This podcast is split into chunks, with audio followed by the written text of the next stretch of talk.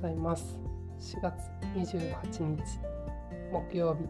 僕の気になる教育ニュース。パーソナリティのじんぺいです。この番組では平日毎朝5時ぐらいにその日の重要そうな教育子育てに関するニュースを紹介しています。と今日は4月28日ということでめちゃくちゃ私事なんですけど あの誕生日んですよね。で27歳になりました。と、まあ、昔から誕生日はあの、まあ、親とか周りの人に感謝する日にしなさいよというふうに、えー、教えられてきたので今日はそんな一日にできたらなと思っております、はい、では今日も変わらずニュースを紹介したいと思います。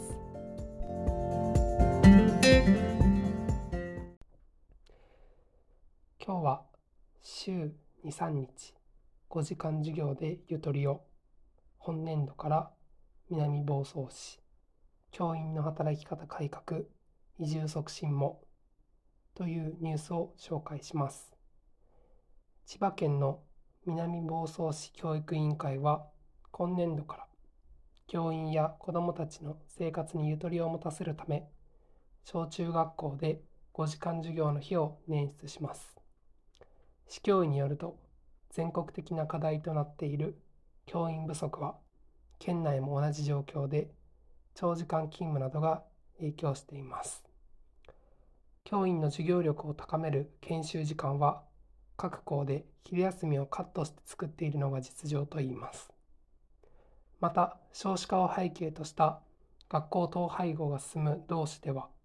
小中学校でスクールバス登校も多くどもたちが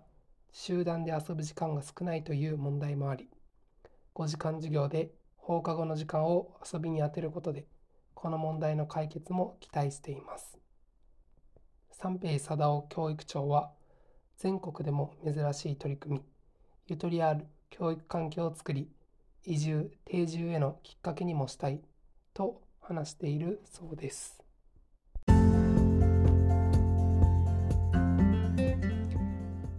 けで今日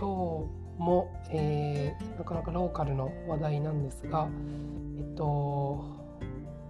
いい動きだなというふうに思って、えー、紹介をしました。と基本的にあの自分の、まあ、個人的な考え方になるんですがやっぱり学校はだいぶやらないといけないことが多くて、まあ、それは教える量とかもそうだし、えっとまあ、業務に関してもそうだしと、まあ、ゆとりが少ないというふうに思っています。で、まあ、週に2、3日5時間授業でっていう、まあ、実質週に2時間とか3時間とか少なくなるくらいだと思うんですけど、まあ、これ結構大きいなというふうに思っています。と先生の働き方でも僕自身はすごく興味があってずっとこう注目をしているわけなんですが、えっと、それだけだとなかなかこう改革とかあのいろんな人が応援して、えー、大きな動きになっていくってことは実はあまりなくて大事なのはこの途中でも文章にあったように、えー、子供ですね。子供がどうかということをやっぱり第一に考える必要があるなと思っていて、まあ、この寝取りを持たせることによって子供にとってもえー、いいんだということが、えっと、強調されていて、まあ、いいなと思います。あの実際に遊ぶ時間増やすのも、えー、すごく大切なことなんじゃないかなというふうに、えー、自分自身は考えております。あとはあの移住定住というのも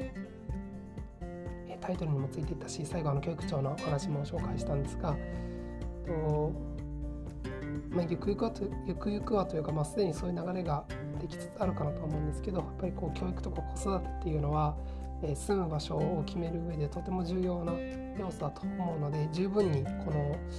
えー、ゆとりを持った教育してますっていうのはあのアピールになるんじゃないかなというふうにも考えております。えーと、できればね 多くの自治体で真似してほしいなというふうにも思っております。はい、というわけで、えー、今日のニュースはここまでにします。え最後まで聞いてくださってありがとうございました。え今日もいい一日にしてください。じんぺいでした。